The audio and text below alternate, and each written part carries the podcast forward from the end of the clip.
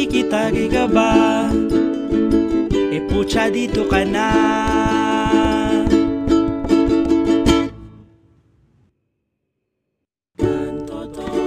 Hindi ako interesado. Oo. Lang!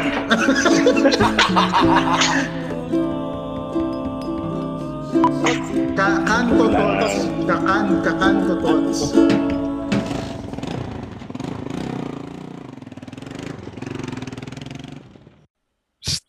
Huy. Kaya dito ka ba to? Parang naliligaw ka. Alam mo ba kung anong kanto to? Nasa Kanto Tots ka.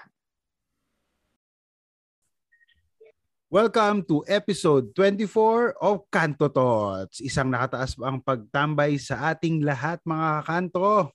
Yan. Yon. Yes sir. Oh. DJ BJ is back. Oo ka. Yan. Alright. Malamig na Pasko sa ating lahat. Ito na yung ano natin, final episode natin sa taon. Kasi nare-record natin to ng December 30. Yan. Araw pala ni Rizal ngayon. Ano to? Ano ba? Sabi nila birthday daw ni Rizal ngayon. Birthday niya ngayon? Ba't di nagtawag? Ano ba? HBD? HBD? Happy... Ano ba? HBD ang putang. HDD. HDD. Happy death. Happy death. Ito na naman yung sinasabi ko. Mahirapan ka na naman batiin kung ano ba tamang celebration.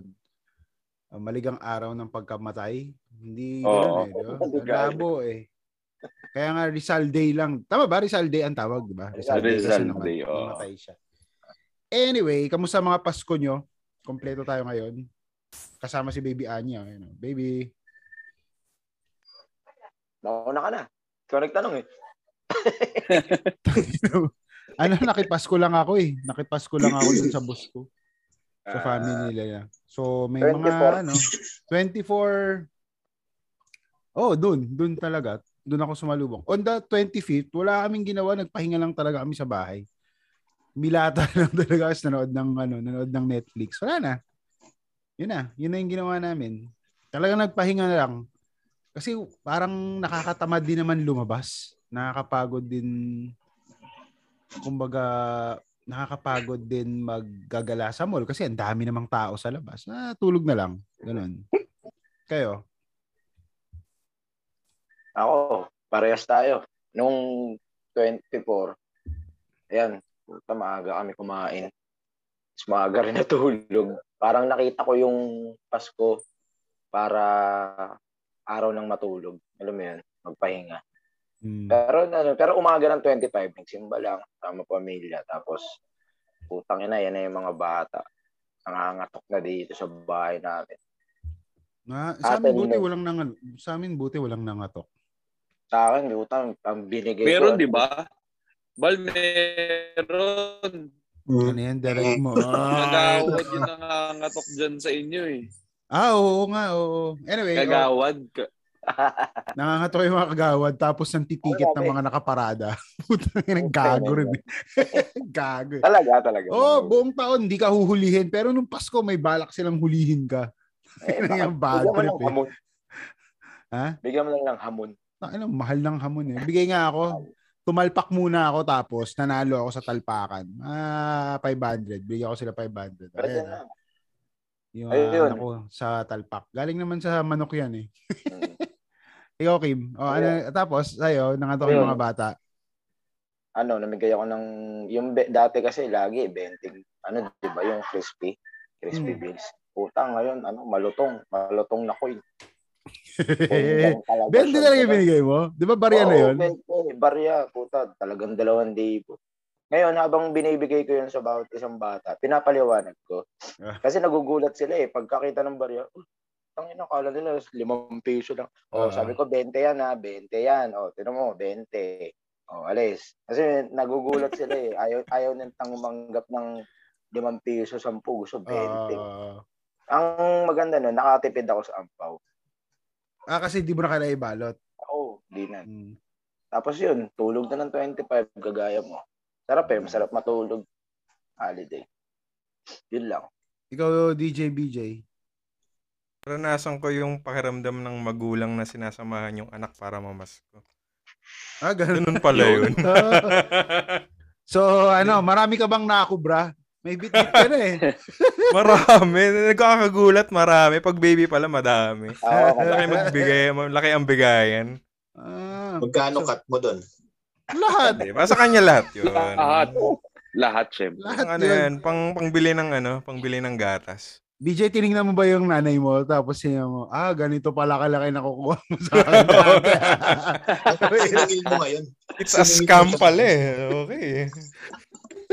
Hindi mo siningil ngayon. Tapos, ano gawa nyo? So, inikot mo siya? Inikot mo si baby? Hindi, sinamahan. Pumunta sa mga ninang niya. Well, potential ninang pa pala. Ayan, nagbigay naman. Siyempre, nagpunta rin. Magaganda pa yung mga potential ninang. Patay tayo. Tirador ng ninang. Butang ina. Yun, siyempre, pumunta rin kami dito. May kilala mo naman yun eh. May kilala. Oo nga, sa Binyag. Pumunta kami sa doon sa bahay ng legendary tita ko. Oy, balita dyan. Balita sa spaghetti. Yun nga eh. Akala ko talaga nandun. Nandun na yung spaghetti. Gagawa nga ako ng video eh. I-videoan ko nga sana kayo eh. Kasi alam niyo naman, vlogger na ako ngayon eh. Oo nga pala, vlogger ka na. Vlogger ha. Nadiretso sa messenger yung video. At kaya 20 seconds lang. Wala. Gugulat ako. Palabok yung... Bumili na lang ng palabok. Sir. Ngayon, ito. Kakakala ko naman eh talagang hindi niya sinadyang bumili. Hindi niya sadyang magluto. Nalaman ko lang sa bandang dulo din pala. Iluluto niya rin pala. Kinagabihan pa. Umalis na kami nun. So, naluto pa rin. Hindi ko na naabutan. Pero niluto niya pa rin. Nag-spaghetti. So, iniwasan ka lang talaga. Sabi, eto na naman yung pamangkin kong malakas manlait ng spaghetti. So, at least nakikinig, no? Tuloy ang tradisyon. Tuloy pala ang tradisyon. Hindi ko lang naabot. Ang ina, nakinig sa atin yun, kaya hindi na tinuloy BJ. Nakinig yan. Nakinig kay BJ. Sabi, tanginan tong pamangkin ko. 5 episode ang i-dedicate sa spaghetti ko. Tita ko, tita ni BJ, kung nakikinig ka man, gusto ko pong malaman nyo na hindi po nagtatapos sa episode ang panglalait ni BJ sa spaghetti. Maraming pang okasyon at holiday at birthday. Partida, hindi niya natikman nung nakaraan, tita, pero yari pa rin yan. Ikaw, June. Ako? Namasko si June. Kamusta ang Pasko? Nangatok daw si Jun eh. Nangatok daw ng mga bahay-bahay. Wala akong kinatok, Kim. At wala rin nangatok. Alam mo, ito yung unang Pasko na wala akong binabati. Walang bumabati sa akin. Hanggang sa naisip ko, hindi pala kayang mag-holiday ng sakit na nararamdaman. Bagkus, masigit mong nararamdaman yung sakit sa ganitong mga okasyon. Kasi parang may kulang, parang may wala. Parang iba eh, hindi mo dama.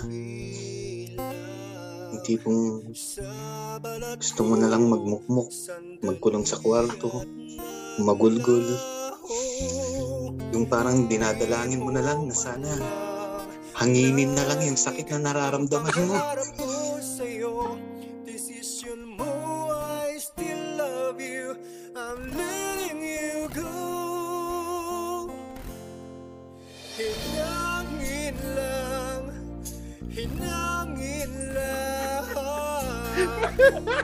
Ang pagmamahal mo'y hinangin lang. Nabag ba yung puso mo? Kaya ako Wala, ganun lang. Kumain, Noche Buena. Kasama pamilya. Kasama lang pamilya. Tama yan. Tama yan. Yun lang, yun lang. Ayos lang. Dito naman yung pamilya para magpalakas ng loob natin. Tama. Magpatuloy sa buhay. Gininaw ka ba nung Pasko? Maginaw?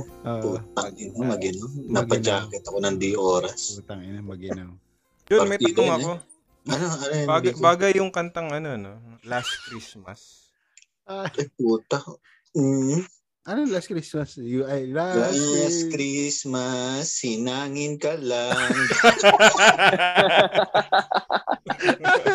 Oh, yun nga yung lyrics na, no? Yung pagkaalala ko.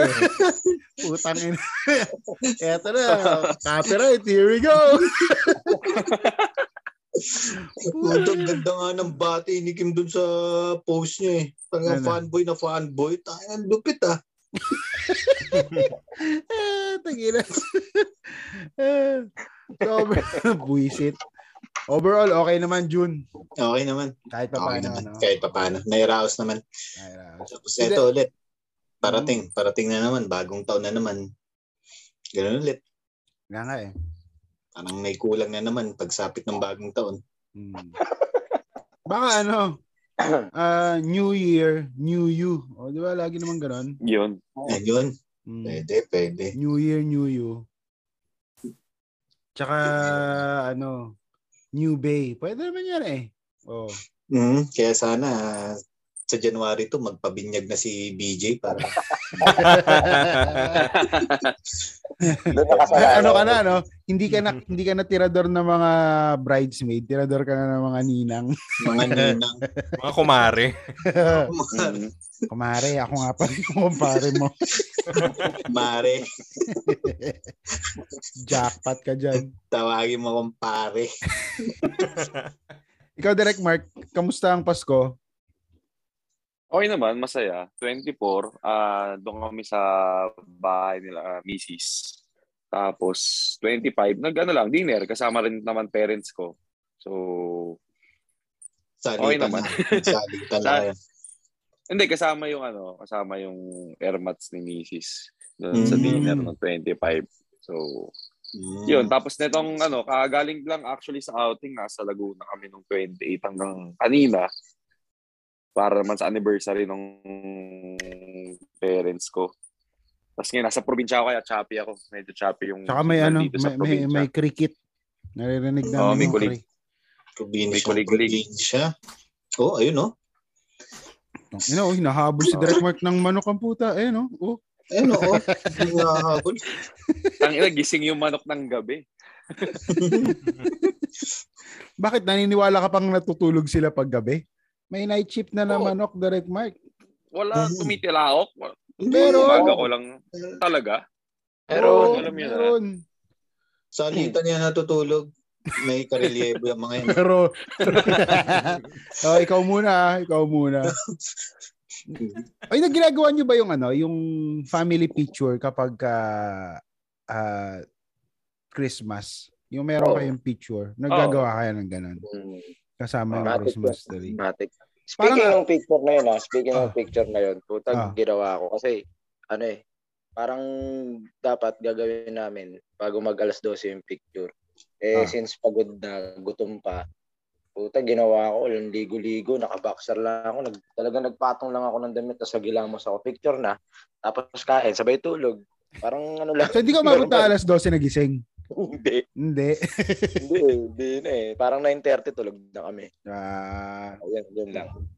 At least overall, di ba? Maganda yung Pasko, tapos may mga family picture. Ako this year hindi kami nakapag-picture na yung hinandatal. Di ba pinaghahandaan yan? Yung parang yung iba, iba ka nag-hire pa ng photographer, di ba? Punta sa Great Image. Oh. Punta para Great Image, no? Punta nakaporma ka pa, pupunta ka ng mall. Di ba yung parang from our family to yours? Yan. Actually, ganun yung... Yan yung caption. Yan yung caption pag in-upload. Tapos mali yung spelling nung yours. May U-R apostrophe S. our sabi, family. Madami. Madami lang yung bumati. Kaya may S. Anyway, isa kasi sa mga napag-usapan nung Pasko, inang yan, Pasko may issue pa rin. Isa sa mga napag-usapan nung Pasko na family picture or portrait yung pinost na greeting ng nung si Cal Yodi, yung presidential candidate. So parang yung mga tao nagre-react na bakit daw ganun yung bahay. Kasi pag tinignan mo yung picture, nakita niyo na ba? Nakita niyo yung picture nung yung pinost ni Cal Yodi. Hindi. May kasamang meron. Ano mo nga, pakita mo nga kay Direct Mark. So, Kim, share screen, Kim. May Facebook sa atin eh. Oo nga, Kim. Share mo nga. Hanapin mo si Cal Yodi. Habang hinatikim, tayo nandito ako sa gazebo namin. Tayo na, ang lamig, ang lakas ng hangin. Parang nandyan yung alaala ni ang hangin. Ni Senyor Lit. Ayun ba yung naririnig mo sa kanta ay sa hangin, Direct Mark? Hinangin lang. Gago, pinahingga ko yung next na putang ina, lala. Unang bitaw pa lang, pang! Agi, pinahingga nyo na ba? Oo, hininga lang ako habang pinapanood. Umapan.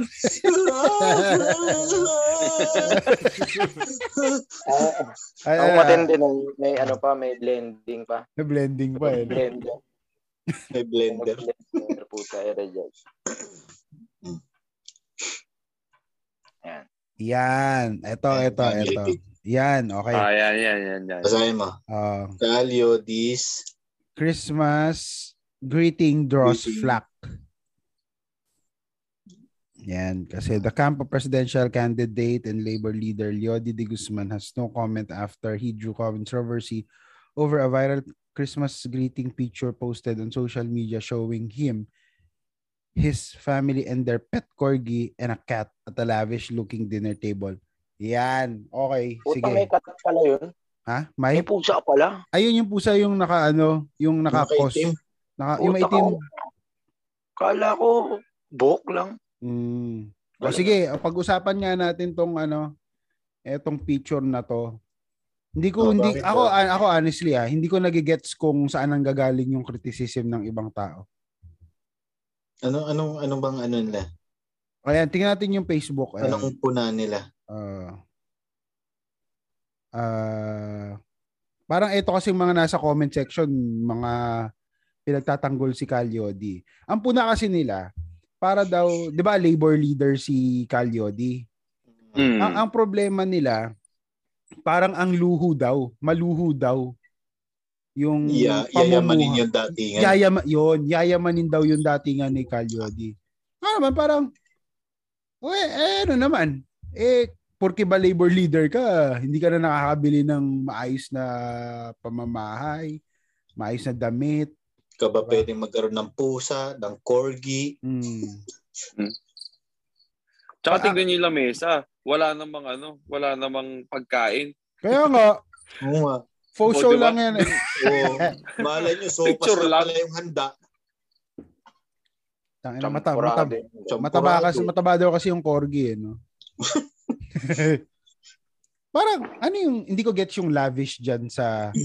Hindi ko gets yung lavish. Kailan ka lavish kasi is very strong na parang pag sinabi mong lavish luxurious, 'di ba? Pero lavish yung kay Win Gatchalian. Hindi ko alam yung kay Win Gatchalian. Bakit? Ano meron? Makasama si Win Gatchalian ba yun o si ano? Si Testaman yun, si Testaman. Testaman. Lavish ba yun? Hindi lavish yun. Lavish yun, kita mo yung mga handa, puta, alalaking alalaking ham. Melon, no? Melon. Bilog-bilog. Oo. Puro cocomelon. Ang lavish. Para sa akin, yun ang lavish. Ilang ham yun na ang lalaki talaga. Gago. Yung kasama niya sa long table. Oo. Si Calio di puro plato lang eh. Eh yung kay Joel Villanueva. Puta, kada isang bisita may tigalawang ham na binigay. Puta, ang mahal-mahal ng ham. Iberico ba yan? Iberico ham. Iberico. Di ko talaga na-gets yun. Parang yung mga tao, parang bakit issue to? Bakit issue na... Ano ba ina-expect nila kay Calio? Di nakatira sa kubo, gano'n lang. Oo, kasi labor leader. Puta, yun na napaka-bobo nung gano'n. Napaka-bobo nung gano'ng mentality na. Si... Grabe naman, palibasa ang standard ata nila yung nagbe-birthday na ano eh, na kanin yung cake, yung mga ganun. Bakit ganun yung standard nila? Nakakaawa naman kasi yung nag-birthday. Oh, one cup of rice, tas may kandila, no? May kandila. Baka ganun yung standard na sa simpleng pamumuhay. Tapos yung kakain sa karinderya, yung mga ganun. No, nagkakamay ng sabaw. Nagkakamay ng sabaw. Puta, hindi ko talaga siya naintindihan. Ako, yung tingin ko, ano yan eh, yung criticism na yan, panibagong anyo lang yan ang kritisismo sa mga makakaliwa na, kung against ka sa kapitalismo, bakit ka nagsa-Starbucks? Bakit ka nakamak? Parang ganun yun eh. Is, mali naman yung premise nun kagad. Ayoko nang i-ano yung ano Baka mag-alala, kaka-approve. Baka maano tayo ng ano na naman dito, NTF-L CAC nito eh. Baka mag-alala, kaka-approve lang ng budget ng NTF-L CAC. Oh, NTF-L CAC, baka naman. Kung alam mo ang 16 billion 'yon, BJ, mag-ingat ka. Oh. Kung alam mo ang ano, ang pananaw ng mga Marxista tulad ni Calio, ang magkatunggaling mga klase lang naman ay yung mga kapitalista at lahat. Ang ibig sabihin ng mga kapitalista, yun yung nagmamay-ari ng kapital. Yun naman yun eh. Kahit naman, yun lang kaibahan mo sa iba. So, pwede kang may pera, pwede kang mayaman-yamanin, pero wala kang kapital. So, kasama ka pa rin sa uring manggagawa. Yeah. Hindi tamang kritisismo na dahil meron siyang mga pagmamay-ari, kapitalista o burgis na siya. Yeah. Meron ba siyang factory? Meron ba siyang korporasyon? Hindi naman eh. Ano pa rin siya eh? Laborer pa rin siya eh. Oo. Manggagawa pa rin. Bakit? Wala bang karapatan manggagawa na magkaroon ng iPhone 13? Malay mo yung mga anak niya, maganda rin naman trabaho. Ano yung pagkakait nila yun na... Tama. Huli-huli ang punto lang yan. Inggit lang kayo. Yun. Yun. Tama. Inggit lang kayo kay Calio. Kasi meron siyang corgi. Oo.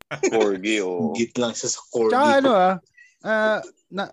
diba, katulad ng lahat ng nasa social media, nadadaan naman sa angulo yung mga picture.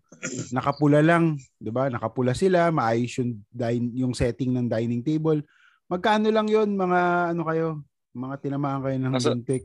Mura lang yun. Hanap kayo sa Shopee. Kumabol lang yung mga si Calio di sa 12-12 nun eh. Oo. Nag-check out lang siya eh. Check out lang na maaga. At saka ano daw, merong pansin pa ako. Yung isa daw, kasi pinuna kasi merong split type aircon. Putang ina. Wala naman ang masyado bumibili ng window type din. Oo. Oo, mas nakakatipid kasi yun eh. Inverter na yung mga ganun. Oo. Hindi ko alam ba't natin kailangan explain to eh. Pero sige. Burat eh. Diba sabi nga ni BJ, diba? Yung mga kapitalista, tayo mo yung laborer, inaano nila ngayon. Parang minamak nila. Wala po kaming sinusuportahan dito na kandidato sa Kanto Tots. Pero syempre, diba? Parang nonsense kasi siya na pag-usapan eh. Alam mo yung dapat pag-usapan, yung mga kapitalista. Yung isang sikat na kapitalista na nakaraan, sumablay eh. Si Marvin Agustin. Ay, oo. Diba? Considered ba yon, BJ? Considered ba na kapitalista si Marvin Agustin? Hindi rin, bakit? May business siya. Negosyante lang. Ano tawag sa kanya? Kasi definition ni Marx ng kapital eh. Hindi pasok yun din. Ayoko nang pag-usapan yan, putang ina. Hindi, Pasko eh. Discover lang ako ng ano na ito eh. Apo, alam. Natin sa Labor Day natin pag-usapan. Sa Labor Day. Sino?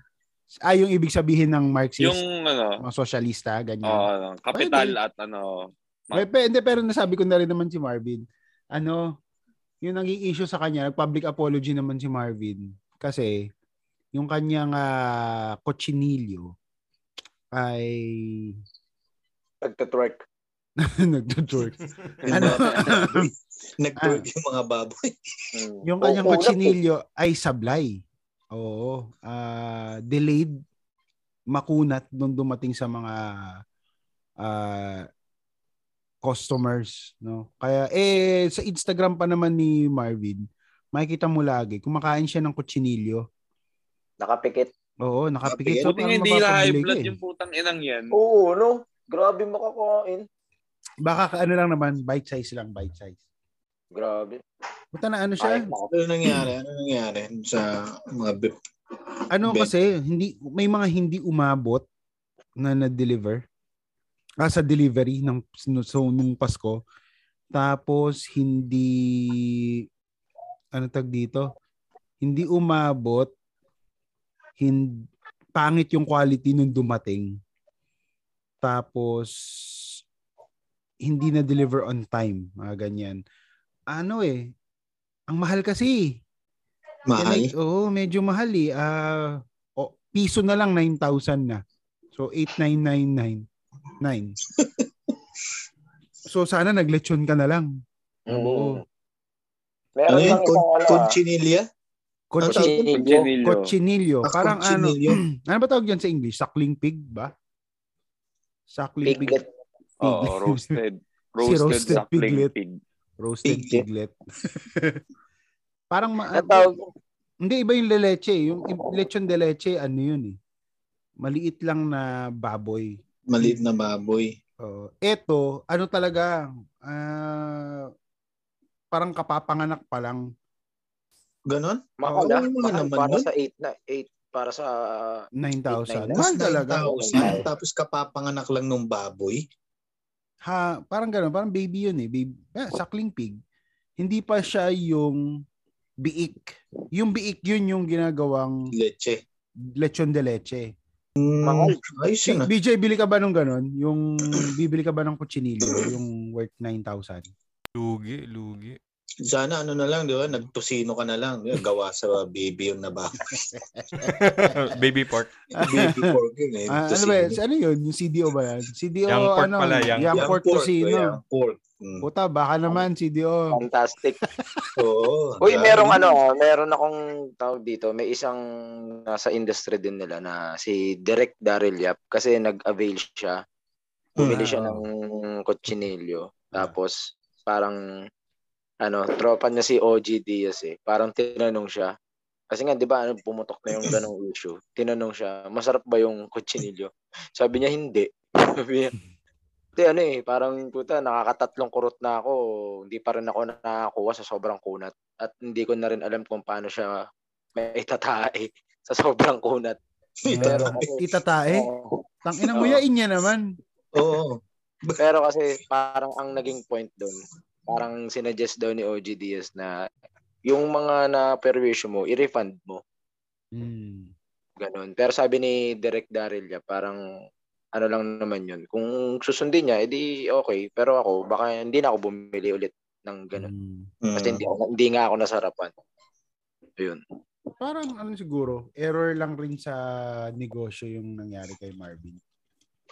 Baka ano lang, sa sobrang dami ng order, minadali na lang siguro nila yung pagluto. So, sinabi niya naman eh, parang ang pagkakasabi niya, hindi nila na-anticipate yung volume. Tapos na-overwhelm sila sa orders at saka sa mga delivery. Tapos yung delivery partners nila nagka-problema pa. Di pare, ang tanong ko doon, di ba sabi niya hindi rin na-anticipate yung orders. Pero sa Facebook page niya, pag tinignan mo, meron siyang pinopost na parang ubos na yung slot. Tapos fully book na kami ng 23, 24, 25. May mga nakalagay na date. So parang ako iniisip ko, paano tansyado na dapat nila yan?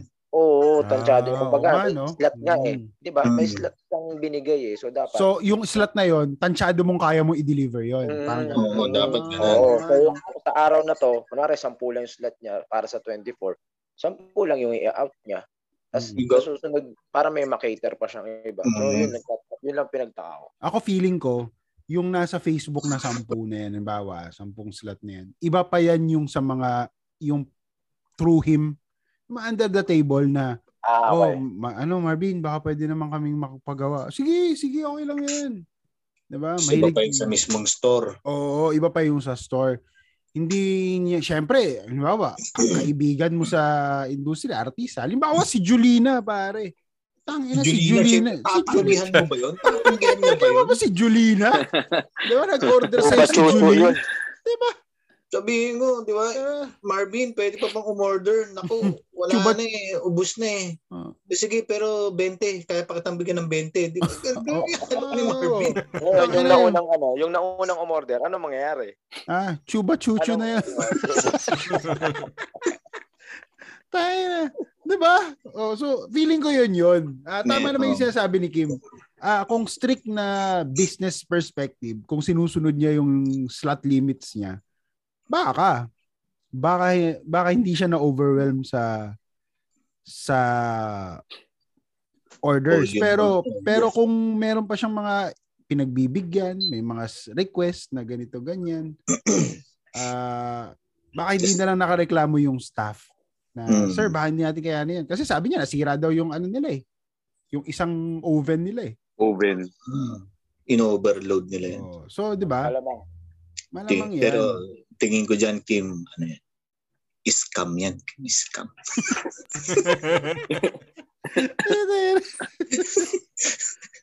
Bakit naman scam? Bakit naman nasabing scam? Baka nasabi, wala na. Tapos, dami-dami pa pala. Dami pala niluto. Scam na, Kim. Labo na ito ni Jun. Usapang scam. Na-deliver naman yung order. Hindi nga lang on time. Hindi na yung ganun quality. Ang dami. Kung mag-Facebook kayo. Saan ba yung store nila? May physical store ba yan? Meron, may physical store. Ayaw ka sabihin, gago ka. Sige, huwag natin sabihin na sa Kamyas yung store nila. Marvin, bukas ang aming podcast. Gusto magpaliwanag. Kalugar. Ang hirap pa naman dyan sa Kamyas. Puro one way dyan. Puta, malamang pasokan yung mga sasakyan dyan dahil kaka-pick up. So may delivery sila, may for pick up. I think dapat ang arrangement yan for delivery. Kaso mukhang on the day. Sumahabit. Ayun na. Pero pare, feeling ko, delivery. Ano ba, motor? Motor ba o sasakyan? Kahit ano? Motor na lang. Parang motor hindi kaya eh. Hindi, kaya ng motor yun. Hindi, sa ban yung nakikita ko sa mga stories dun sa Cochinillo na page sa IG. Parang di-deliver by van. Kasi naka-van. Ang bultuhan na yung pag-deliver nila. Oo. Pero ang hirap i-maintain siguro nung pagiging malutong kaya ang dami nagrereklamo. Hindi kagaya ng lechon, kahit medyo matagal na malutong pa yan eh. Tain na. So sa oven nila niluluto yan? Hindi sa uling talaga gaya ng mga traditional na lechon. Para siyang June baked na pig ganun. Ganun yung pagkaluto sa akin. Hindi siya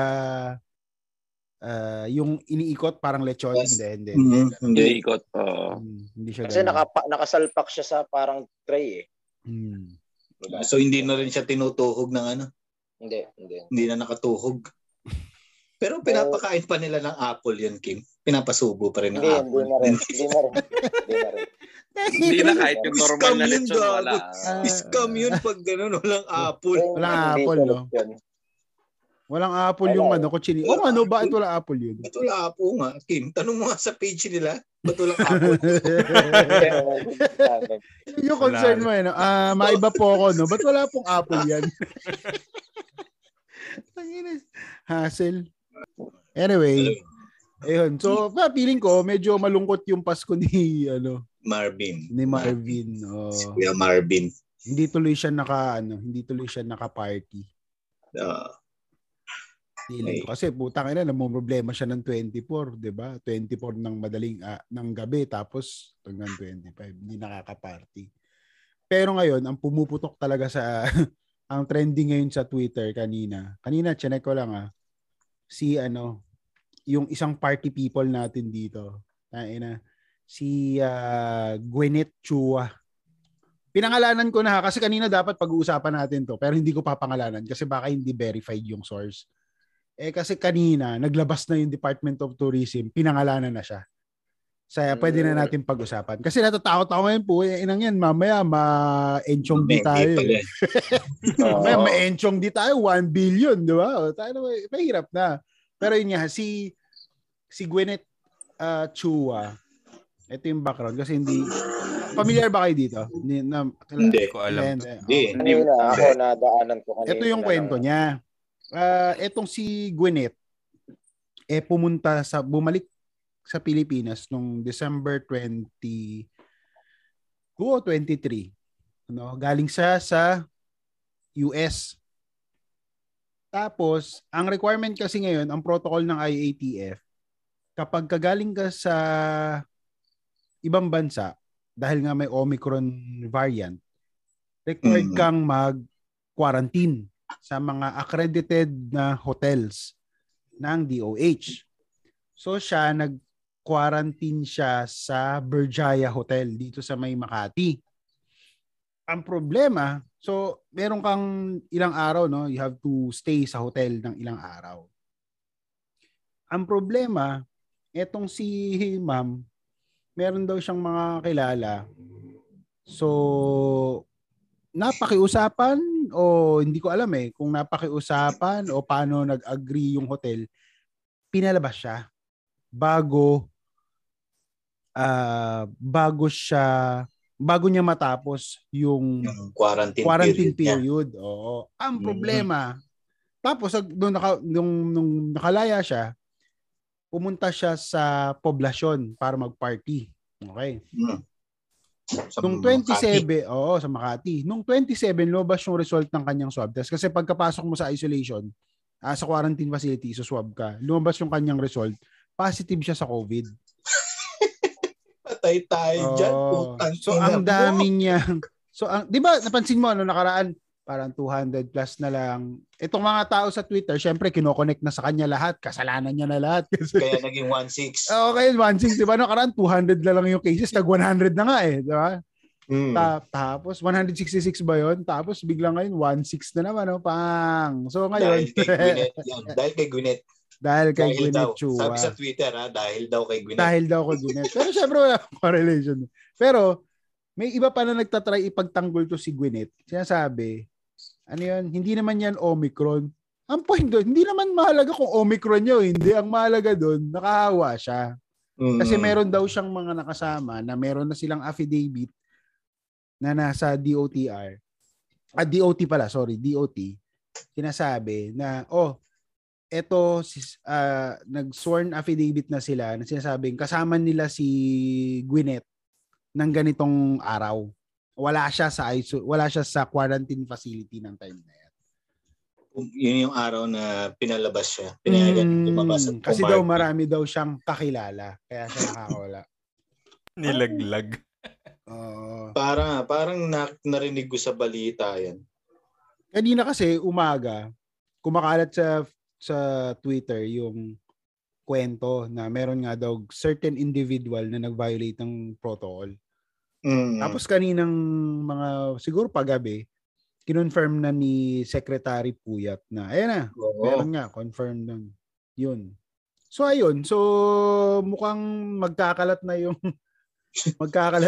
Omicron. Kung Omicron man yung bitbit ni Gwyneth, GG na lahat. Gwyneth variant ba? Oh, Gwyneth variant yan. Gwyneth, ano pangalan niya? Gwyneth something Chua. Hindi na tandaan ko. Sabi pa nga DOT on Thursday confirmed that a returning overseas Filipino from the United States did not undergo hotel quarantine. Hindi nga raw nag-quarantine pati. Siya ba yun? Siya rin yun. And even attended a party in Makati. Sabi dito, cut short lang. Cut shorter quarantine to attend parties. Connections dito. Ito ay nagyayabang ito. Ang Department of Tourism na may isang returning overseas Filipino mula Amerika na hindi dumaan sa hotel quarantine at dumalo pa sa isang party sa Makati. Sa panayam ng DZBB kay Secretary Bernadette Romulo Puyat, nagyabang pa raw ang balikbayan na hindi siya dumaan sa 5 araw na mandatory quarantine. 5 days na lang pala. Connections dito. Ang problema, nagpositibo raw sa COVID sa 5th araw ang balikbayan at nagkasakit din ang mga nakasalamuhan nito sa party. Hawak din daw ng DOT ang ilang ebidensya sa nangyaring party. Umamin na rin daw ang balikbayan na tinakasan niya ang pag-quarantine. Sa ngayon, nagsasagawa na ng contact tracing sa mga nakasalamuhan ng balikbayan. Maharap din daw sa reklamo ang quarantine hotel dahil sa pagpapabaya, pero hihintayin daw muna nila ang paliwanag nito. Paalala naman po ng Department of Health, pananagutin ang mga lumalabag sa mga quarantine protocol. Ito, 26 minutes ago lang to ng GMA. Ito yung sabi ni Puyat. Kinote siya nung isang news agency. Sabi niya, she told her friends na she had connections daw kaya she could cut quarantine. On her 5th day, nagbumalik sa hotel, nagpa-swab, nag-positive. Ayun, pinagyabang niya pa. Pinagyabang ka. Sabi ka. 'Di ba sa Kim, 'di ba ano yung sabi ng isang rap ba 'yon o flip top, 'di ba? Sabi, hindi mo na dapat ginawa, pinagmamalaki mo pa. Putang ina. 'Di ba? Putang ina. Puta si Smaglas 'yan, parang si Smaglas, 'di ba? Puta, napakakupal naman kasi nun hirap na kung may namatay dahil sa kanya. Kating-kati pumarte si ate. Oh. Alam mo yung nakakairita dito? Pagka pinoproject, laging ang pinapakita na possible cause ng hawaan, yung mga nagsha-shopping sa Divisoria. Yung mga taong nagsisiksikan, namimili yung mga kababayan natin na nagkukumahog. Nagkukumahog para bumili ng mumurahin na gamit. Yun yung laging pinoproject na eto talaga yung mga pasaway, eto yung mga makukulit, eto yung mga hindi sumusunod sa protocol kaya sila yung nagiging cause. Tapos maririnig mo yung mga ganyan na mga mayayaman, 'di ba? Okay, so may connection daw. May connection, I can cut my quarantine time. Burat. Tapos ang sinisisi nila yung mga ordinaryong Pilipino na gusto lang makatipid. Oo. Eto pumarty, hindi man lang legit yung dahilan. Tsaka party to sa poblasyon, so ang daming ibang tao doon. Hindi ito yung party na, magsama-sama tayo, ganyan. Yung maliit na grupo sa isang bahay. Kumpulan dyan. Ibang klase, sir. Kaya sabi nga, kung masisira, parang patapos na yung taon, eto pa. Sirain. Okay na Sana mapasok ka sa PBB house. Tapos magpartihin ka ni Kuya ng non-stop, no? Ang Omicron spreader ng poblasyon. Tayo na, no? Yun yung intro mo. Kasi patapos na yung PBB, di ba? Papasok na mga bago. May bagong housemates na, di ba? May bagong housemates na eh. Bago na? O tapos yung task nyo, mag-party ka lang buong araw, walang hintuan. Kailangan may nagpa-party, lagi lang tataas ng kamay, ganun ka lang. Tapos walang hihinto hanggang walang bumabahing, di ba? Kung hindi, wala kayong food allowance, food budget. Tapos tuloy-tuloy lang yan. Ganun ka lang. Paubo-ubo lang. Paubo-ubo lang. Umubo ka magdamag. Burat ang puta si Kim, inubo. Burat eh. Hassle eh, patapos na. Diba? Pero feeling ko kasi si Gwyneth lang yung nahuli. Pero feeling ko maraming gumagawa niyan. Maraming ganyan, oo. Marami yan. Diba? Yung tito niya, ganito. Diba? Yung mga ganyan, puta. Oh, cut short na quarantine. Kasi hindi lang naman si Gwyneth yung may connection eh. Marami sila dyan. Oo. Nahuli lang, nabuko lang si Gwyneth. Oo, sure yun. Marami siguro nakakapuslit nga dyan. matik yan, mga lalo na yung siguro nagmamadali siya kasi 5 days di siya abot sa Pasko, no?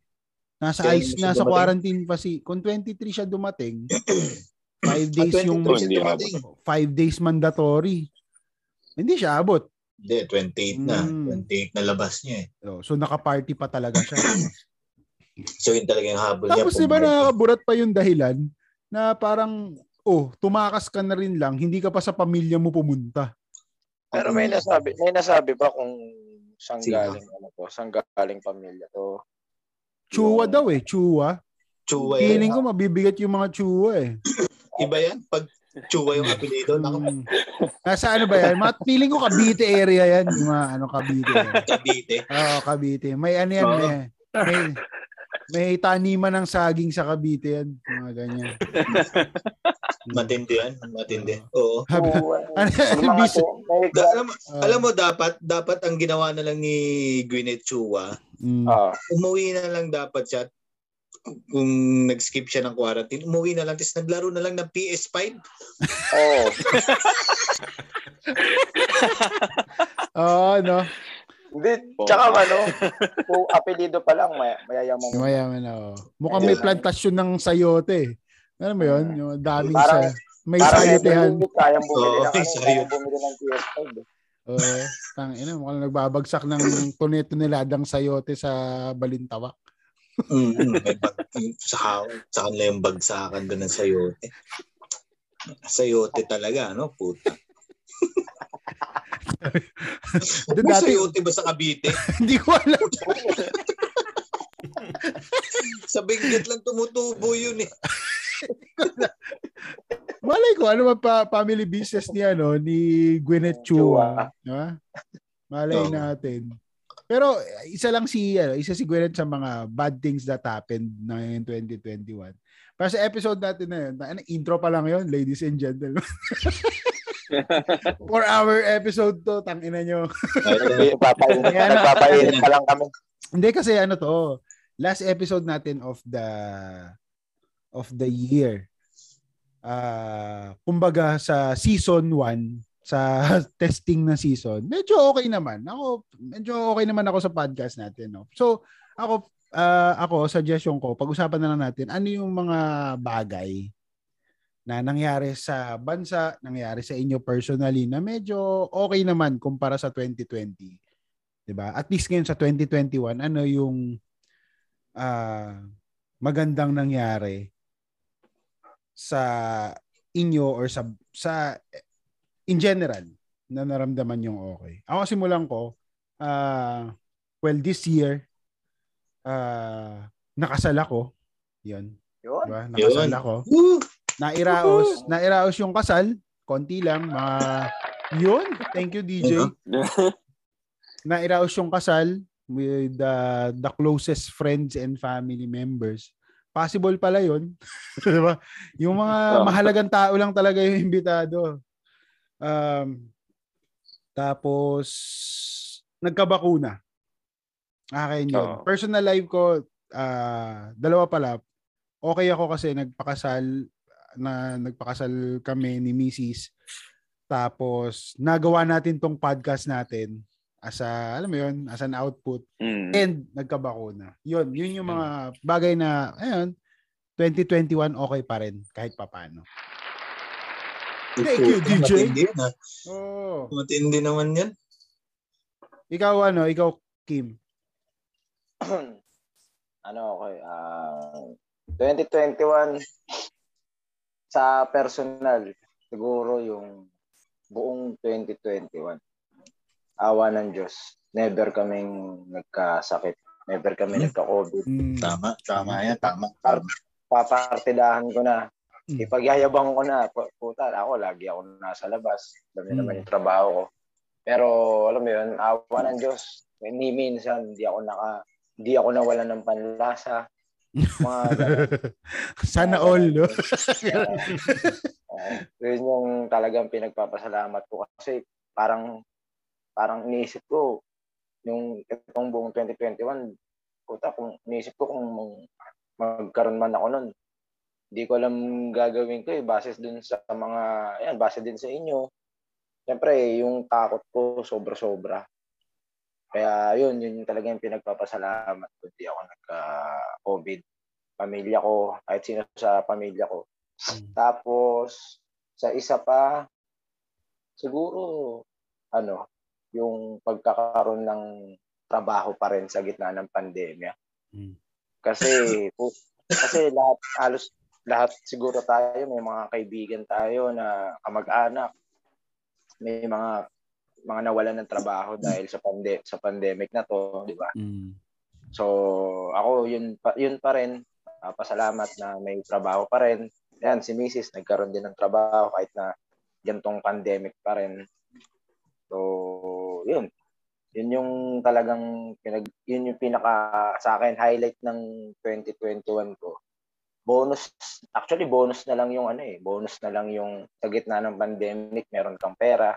Meron kang sapat na pagkain kasi yun talagang kailangan mong pagtrabahuan sa ngayon dahil yun nga halos lahat mga kaibigan ko, mga kakilala talagang nag-struggle sila hanggang ngayon.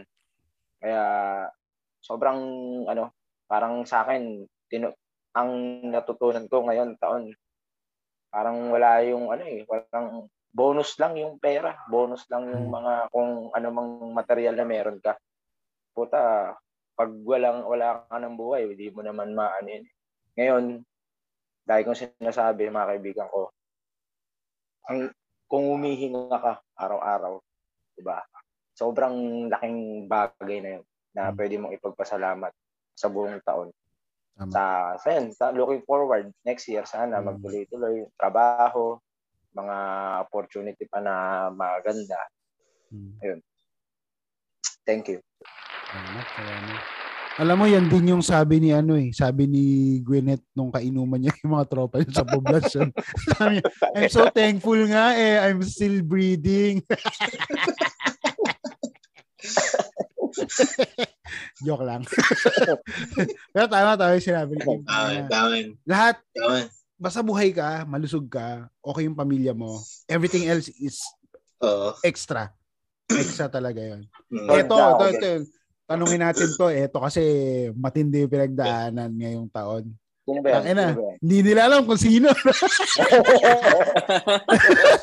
Si BJ. Si BJ. Pinamaganda, tulog na ngayon kaya okay na. Pre, diba? Obvious naman yun. Obvious answer yun. Pero parang sinabi rin ni Kim, no? Siyempre ako nandun na ako sa bingit ng kamatayan. Itong buhay lang.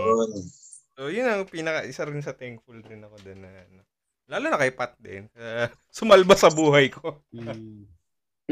At yung kanyang quote na kung posible ka daw mamatay. Pwede. The best. Pero diba, yun na yung yun, dapat maging thankful tayo dun sa mga ganun. Kasi syempre, hindi mo naman maaasahan. Kasi sometimes, diba, hindi mo alam, okay na lahat. Diba? Yun ring in-expect ko, okay, may baby, may masaya ang buhay. So, biglang papasok yung ganun mga pangyayari na hindi naman natin inaasahan or inaasam na mangyari. Thankful tayo na nalalampasan natin yung mga ganung pagsubok. At tulad ng sabi nga ni Kim, sana ito patuloy-tuloy lang na ganun. Wala na sanang mangyari pang ibang mga ganun. Ako marami akong kaibigan, marami akong mga kamag-anak na namatayan ngayong taon, nakaraang taon. Siyempre, yun din iniisip ko rin sa kanila. Siyempre, minsan, anong pakiramdam nila ngayon na mag-celebrate silang Pasko, New Year, bagong taon, wala yung mga kasama nila. So, iniisip din natin yung mga gano'n. Tanong ni Bal, ano ba yung masaya? Pero syempre, hindi rin natin dapat kalimutan yung mga gano'ng mga experiences ng ibang tao. So, yun lang, gamitin natin yung, yung idea or yung pananaw na yun na maswerte pa tayo. Para pahalagan pa natin kung ano yung meron sa atin ngayon. Kasi yung ibang tao dyan, sabi nga ni Kim, nagsa-struggle ngayon. Talagang, the struggle is real, sabi nga nila. So, So, pagsikapan na lang natin kung ano yung meron tayo ngayon. Yeah. BBM Sara 2022. Puta. Muli. Joke lang. Cut. Hindi, huwag mo cut yun. Direct mic. Okay. Naglabas siya ng ano si DJ BJ. Naglabas siya ng kulay. Naglabas siya ng kulay. Joke lang. Kalyodi tayo, kalyodi. Alam mo ko ba't naglabas ng ganyan si, ano, si DJ BJ? Kasi kinakabahan siya sa NTF-L CAC eh. Biro lang. Wala tayong sinusuportahan. Sinusuportahan natin si Marvin. Oo. Oh. Anyway, ikaw direct Mark. Ano sa'yo? Sa akin, ayun, nasabi nyo na eh. Pero sige, sa akin personally, well yun, tulad nung kay Kim, no, thankful ako na sa magdadalawang taon nating sa pandemyang to eh hindi naman tayo tinamaan ng sakit, no? And sana magtuloy-tuloy, no? Kahit na kasi anong ingat natin minsan kung dadalihin ka talaga eh. And yun, for a time nawalan din tayo ng trabaho and fortunately nakahanap naman at nagawa pang lumipat ng bahay mula sa ano. Oo, tapos ano pa ba? Yung sa pamilya okay naman na nagkakasundo-sundo ng mga bagay-bagay, ang mga tao-tao. Yun, tsaka syempre, no, itong December dumating yung pinaka nakapagpasaya sa akin ngayong taon eh. Yung PS5. Why not, 'di ba? Yung PS5 din. PS5. Sana niyaya mo na lang talaga si Gwyneth. Oo nga eh. Oo, yung sasabihin ko kanina eh, sana naglaro na lang kami ng PS5, 'di ba? Ikaw, June. Ano naman ang pinagpapasalamat mo ngayong taon? Para sa akin ba yung palakpak ko? Hindi ko alam. Wala ka ba ibang ano dyan? Effect? DJ BJ? Matindi yan, ha? Okay. Ako siguro, una sa lahat, gaya nyo, may pinagpapasalamat pa rin naman tayo ngayong 2021. Yun ay yung hindi nagkasakit, lalo na itong COVID, lalo na yung immediate family ko. Kasi sa akin, kasama ko dito sa bahay, 2 senior, yung nanay at tatay ko. So may 2 pa kaming bata. So talagang very much vulnerable sila. So, yeah. So yun yung higit na iniingatan natin. Magkasakit yung mga senior, yung mga bata, lalo na yung mga minor de edad. Hindi nga minor de edad eh, bata pa talaga eh. Ang 5 years old, 7 years old pa lang.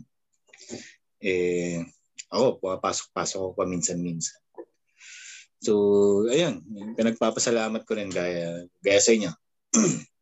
At syempre, si BJ, naranasan niya to, pero nalagpasan niya naman. Kaya, yun, isang pinagpapasalamat ko rin yun na yung mga kakilala natin na tinamaan ng ganitong sakit, may hindi pinalad, pero buti na lang yung iba, gaya ni BJ nga, eh nalagpasan niya to.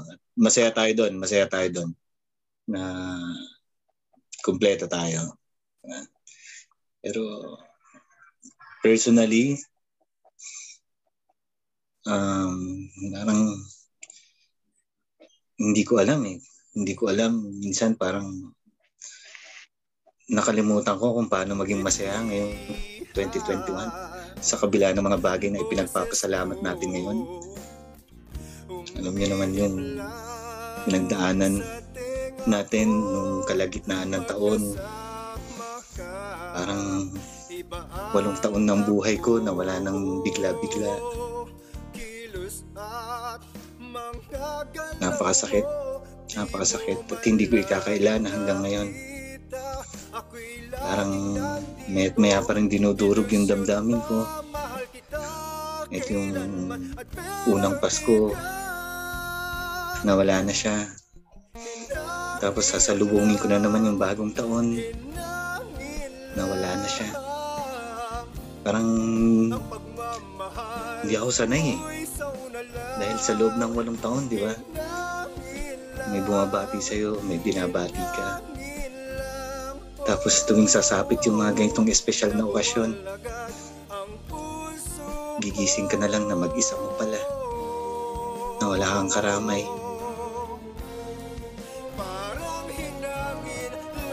Napakasakit. Na para bang ganun na lang ba yun? Na wala na lang bigla, na parang hinangin lang. Isang iglang wala na sa harapan mo, wala na sa mga kamay mo.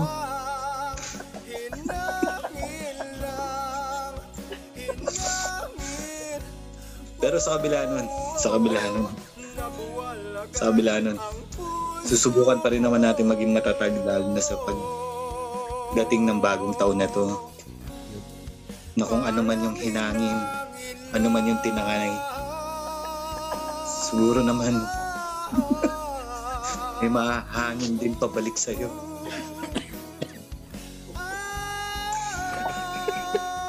Punta ka kaya ng vulcanizing shop? Ano yun eh? Pahangin lang. Pagkuha na ang vulcanizing shop. Yun yung tugtog. Maganda yung suggestion mo, Kima. Maganda, di ba? Parada ko sa tapat ng vulcanizing shop. Tapos tatanong ko. Chorus agad. Sir, ano po yun? Pahangin!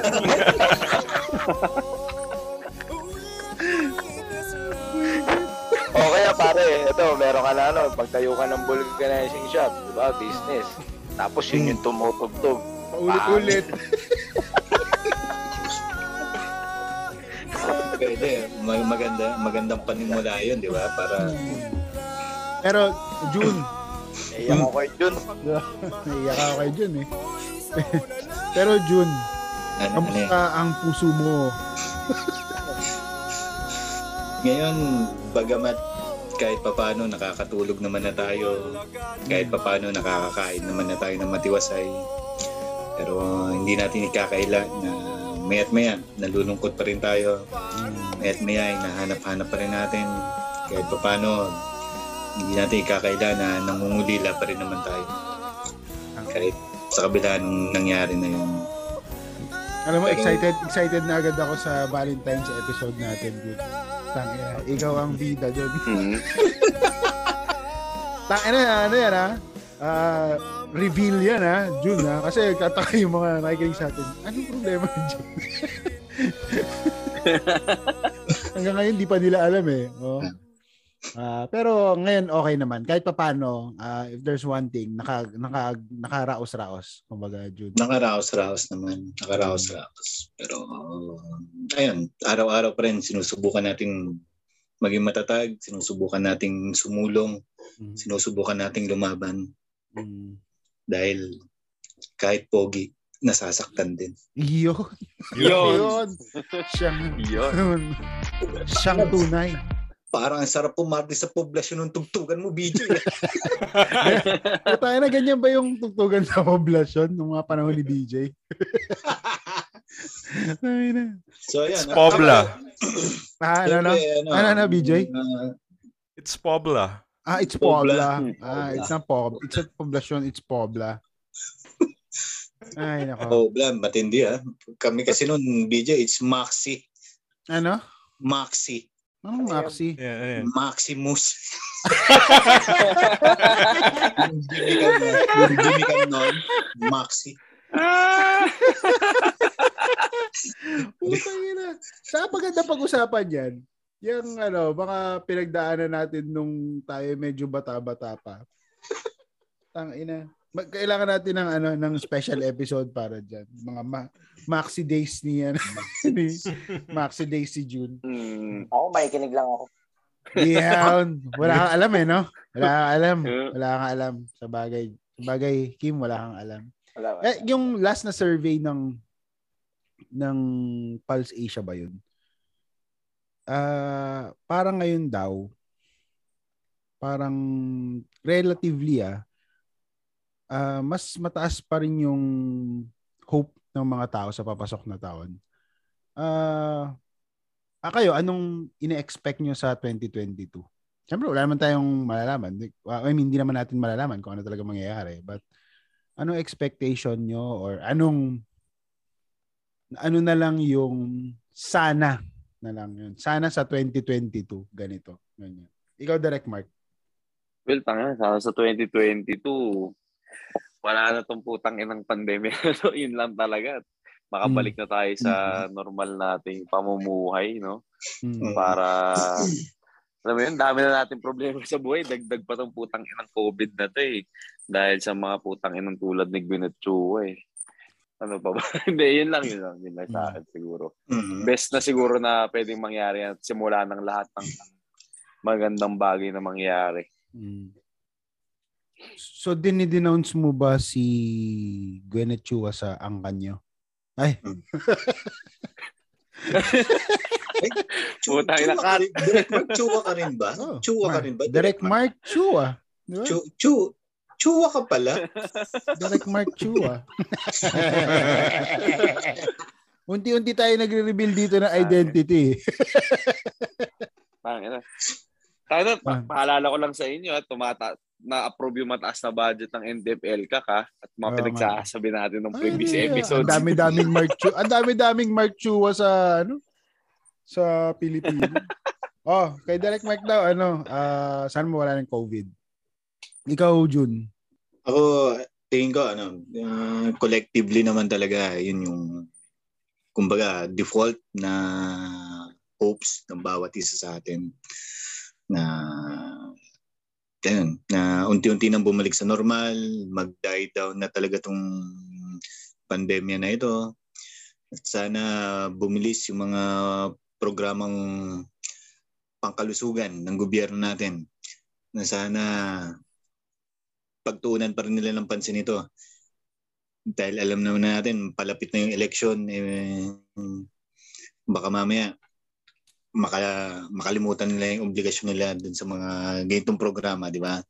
Yun na yung paglaanan nila ng atensyon nila. Na sana hindi naman, para magtuloy-tuloy na talaga. At ako personally, siguro yung makita ko in person, yung mga taong andito pa rin, yung alam mong hindi ka iiwanan. Dahil tingin ko, yun yung ang hirap abutan ng ganong sitwasyon ngayong pandemya eh. Yung wala kang matakbuhan, hindi mo naman pwedeng met-met, tawagan yung mga kaibigan mo na yan para maglabas ng hinain. Iba pa rin yung nakikita mo sila in person. So ako, yun, kasabay nung paghupa nitong pandemya, magbalik sa normal, magawa na natin yung mga bagay na nagagawa natin dati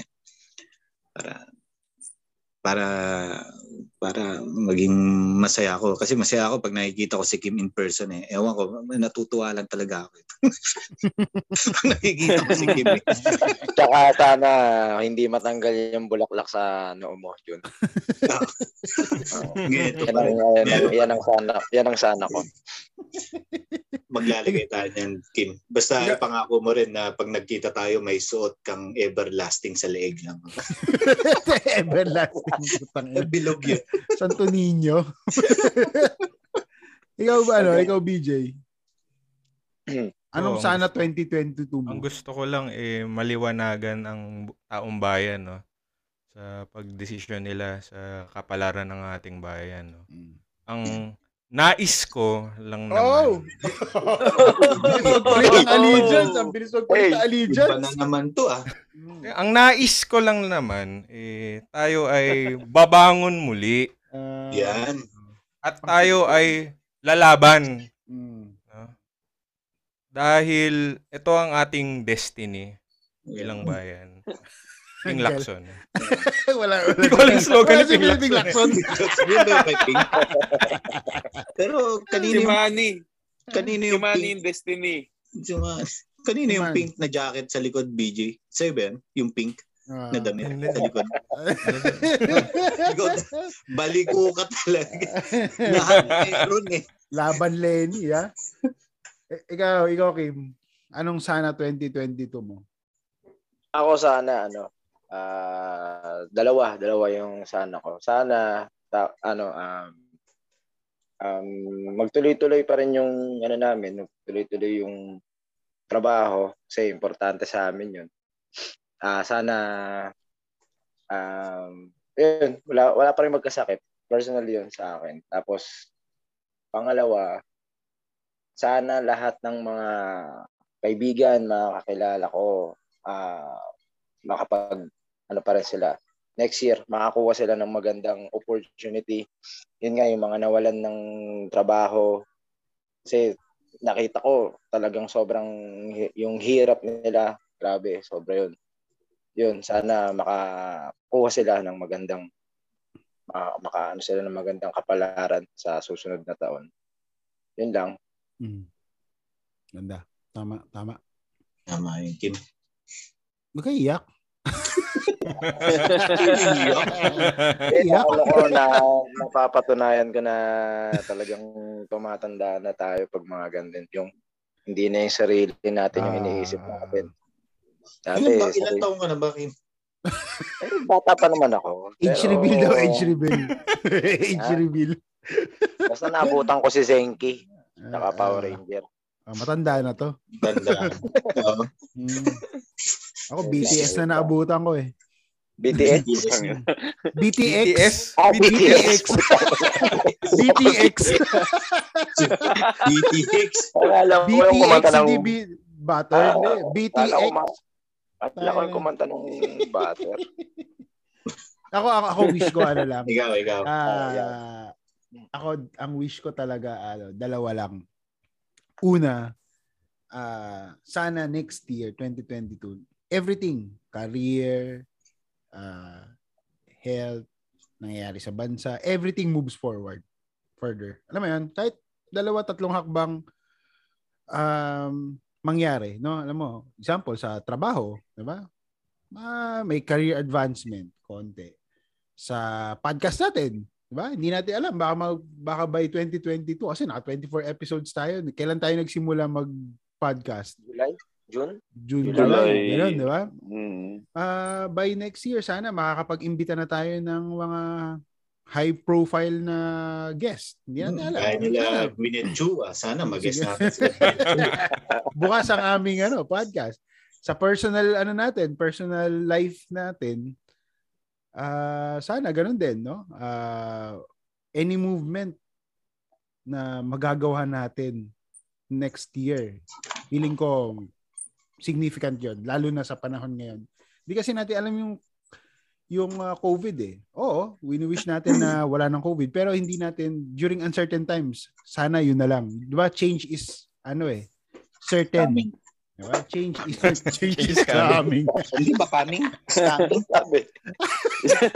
Change is coming na naman. Saka na pangalawang change sa to. Anyway, yun. Sana may progression tayo sa lahat ng aspeto ng buhay natin. Sana mag-progress. No? I won't go to any specifics. Basta ganun. Lahat. Yun sana. Sana sa 2020. Sana walang stagnant sa 2022. At yung isa pa, sana patuloy pa rin tayong suportahan ng ating nag-iisang number one sponsor, ang Barako Bama Coffee. Sana lumaki na sila, mas lumaki pa yung Barako Bama, di ba? Tuloy hinihiling ko, movement forward, progression. So, sana suportahan natin ang local brand ng coffee distributors katulad ng Barako Bama. Meron silang kaping Barako,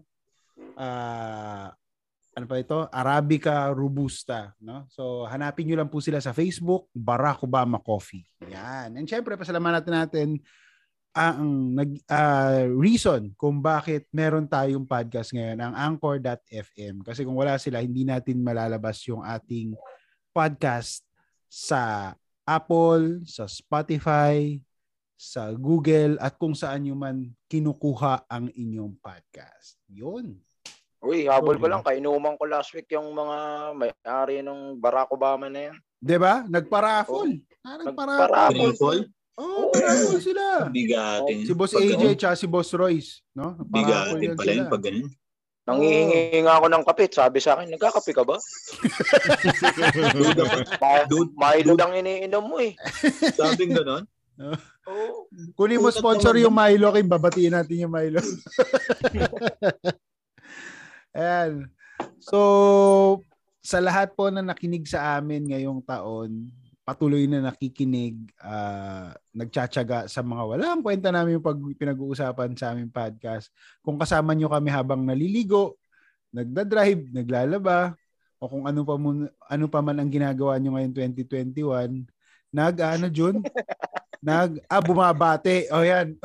So, maraming salamat po sa pakikinig sa amin. Next year, samahan nyo muli kami sa isang taon. This time, isang taon na ng kwentuhan, habang nakatambay, walang ginagawa, para pag-usapan yung mga bagay-bagay na wala ring kwenta. Tsaka pare, i-claim na natin. Abangan nila yung mga bigating guest natin. Abangan nyo na po yan. Mga nakaganyan na yan. Pero inaayos na natin yan. Sa lahat po na nakinig sa amin, sumuporta sa amin for making Kanto Tots possible. Maraming salamat po. This is our first year. Sana tuloy-tuloy naming magawa itong pagpo-podcast, no? Wala po kaming kinikita dito, passion lang. Sana natutuwa pa rin kayo sa amin. And next year, pagbubutihin pa po namin yung aming pagpa-podcast. So, mula po kay Direct Mark, June, DJ BJ Kim, ito si Bal na nagsasabing, if your thoughts ain't canned, bawal ka dito sa Kanto Thoughts. Hanggang sa susunod na pagtambay dito sa kanto ng mga maraming iniisip pero walang ginagawa, ang Kanto Thoughts. Woo! Kanto Tots! Happy New Year! Request naman. Ano yan? Sabay-sabay nating sabihin, bigkasin. Ang ating tagline. Wala lang, nandito yung... Kaya mo yan! Okay lang yan. Si Anya nga, andun din eh. Happy New Year! Happy New Year sa inyong lahat at lagi niyong tatandaan! Tutok lang!